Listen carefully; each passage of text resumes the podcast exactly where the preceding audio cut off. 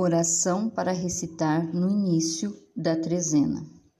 Eu vos saúdo, grande Santo Antônio, Pai protetor. Eis-me humildemente prostrada a vossos pés, para pedir-vos que intercedais por mim diante de nosso Senhor Jesus Cristo, para que ele se digne conceder-me por vosso intermédio a graça que desejo.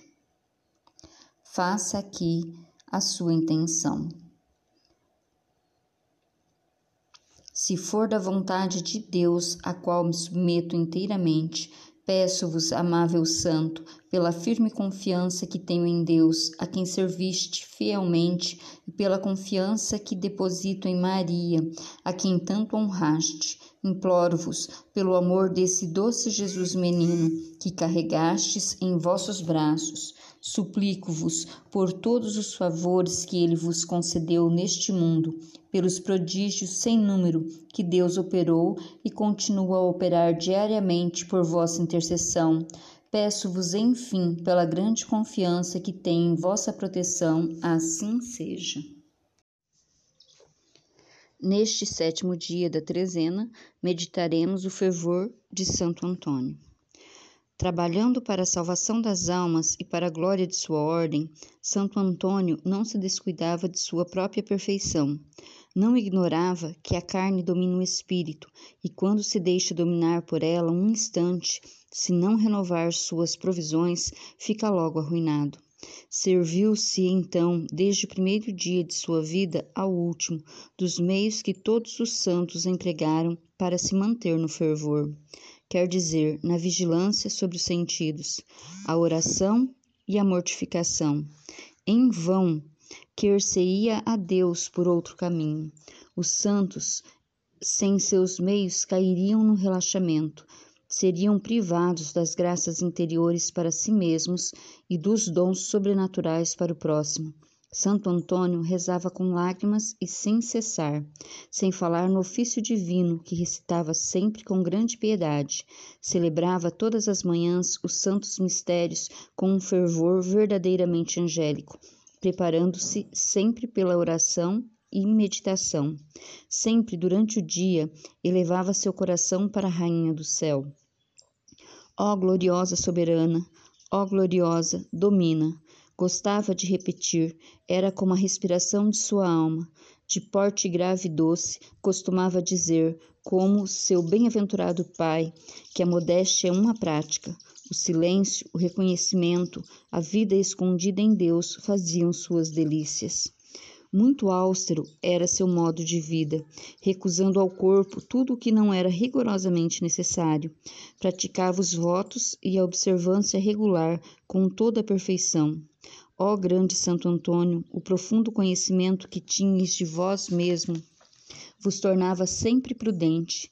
Sabias que não se deve presumir de si mesmo, por mais sublime que seja a vocação a que Deus nos destine e os favores que nos faça.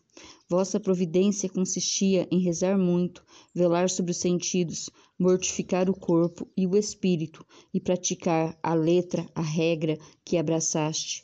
Tornaste-vos santo, porque perseveraste no emprego desses meios. Se eu os tivesse empregado com fidelidade e perseverança, estaria hoje muito adiantado na virtude, mas como confiei em minhas forças, quis ouvir minha preguiça e sensualidade, em uma palavra, porque desejei o fim sem tomar os meios, estou ainda sob o peso de minhas más inclinações. Sétimo exemplo de Santo Antônio. Uma tarde, durante a oração, que seguia o canto de matinas, os companheiros de Santo Antônio viram um bando de malfeitores devastando a seara no campo vizinho, que pertencia a um dos benfeitores do convento. Correram a contar o sucedido ao santo. Desenganai-vos, respondeu, é um artifício do demônio, que nada mais deseja que vos afastar por esse meio do exercício da presença de Deus. Quando amanheceu, a seara estava intacta e os religiosos viram mais uma vez em que grande medida a alma de seu superior estava ordenada dos dons do Espírito Santo. Sétima máxima de Santo Antônio. Aquele que detém voluntariamente os olhos e o espírito na tentação cairá facilmente no pecado. Sétima oração. Meu caro protetor Santo Antônio, vosso exemplo cobre-me de confusão. Compreendo minha indesculpável temeridade. Até hoje, pretendi, sem vigilância, sem oração e sem mortificação, triunfar de meus inimigos e vencer minhas paixões. Ó, oh, peço-vos, em consideração desta vigilância que exerceste sobre vós, obterdes-me a fidelidade e perseverança dos meios que vos asseguraram a coroa da vida. Não cessarei de a vós me dirigir para obter esse favor. Santo Antônio, compadecei-vos de minha miséria, não me recuseis vossa assistência. É para a maior glória de Deus que isso vos peço. Fazei-me também receber a graça que vos solicito mais especialmente durante esta trezena. Assim seja.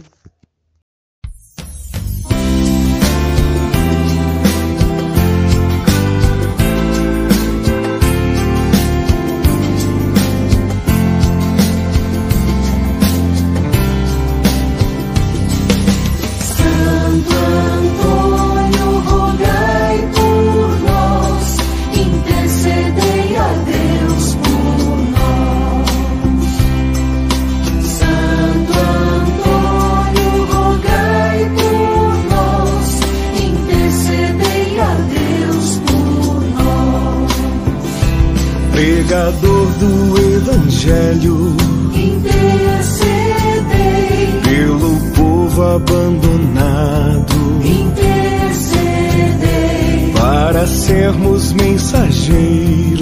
Intercedei.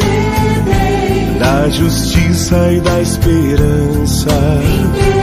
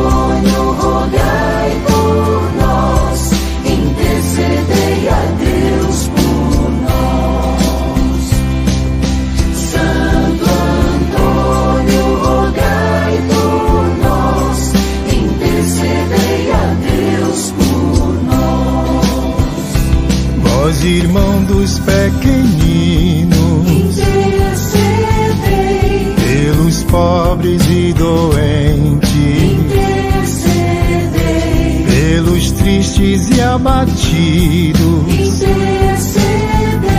pelos povos oprimidos.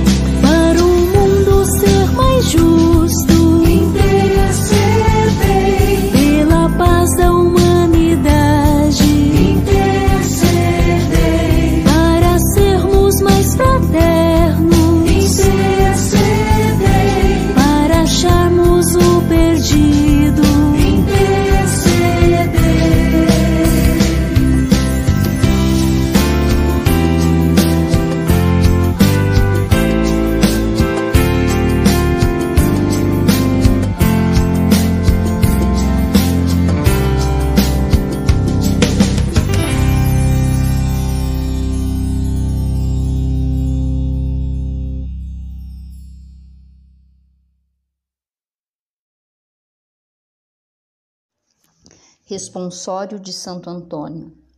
Se milagre desejais contra os males e o demônio, recorrei a Santo Antônio e não falharei jamais. Pela sua intercessão, foge a peste, o erro e a morte. Quem é fraco fica forte, mesmo enfermo fica são. Recupera-se o perdido, cede o mar embravecido no maior dos furacões. Penas mil humanos ais, se modere, se retira Satanás. Isto digam os que ouviram os paduanos e outros mais. Santo Antônio, rogai por nós. Pai nosso que estais no céu, santificado seja o vosso nome, venha a nós o vosso reino, seja feita a vossa vontade, assim na terra como no céu. O pão nosso de cada dia nos dai hoje, e perdoai-nos as nossas ofensas, assim como nós perdoamos a quem nos tem ofendido, e não nos deixeis cair em tentação, mas livrai-nos do mal. Amém. Ave Maria, cheia de graça, o Senhor é convosco. Bendita sois vós entre as mulheres, e bendito é o fruto do vosso ventre, Jesus. Santa Maria, Mãe de Deus, rogai por nós, pecadores, agora e na hora de nossa morte. Amém. Glória ao Pai, ao Filho e ao Espírito Santo, como era no princípio, agora e sempre. Amém. Santo Antônio, rogai por nós. Bênção de Santo Antônio. A nossa proteção está no nome do Senhor, que fez o céu e a terra. Rogai por nós, Santo Antônio, para que sejamos dignos das promessas de Cristo. Amém. Um bom final de dia para todos e que amanhã possamos nos encontrar para o segundo dia da trezena. Assim seja.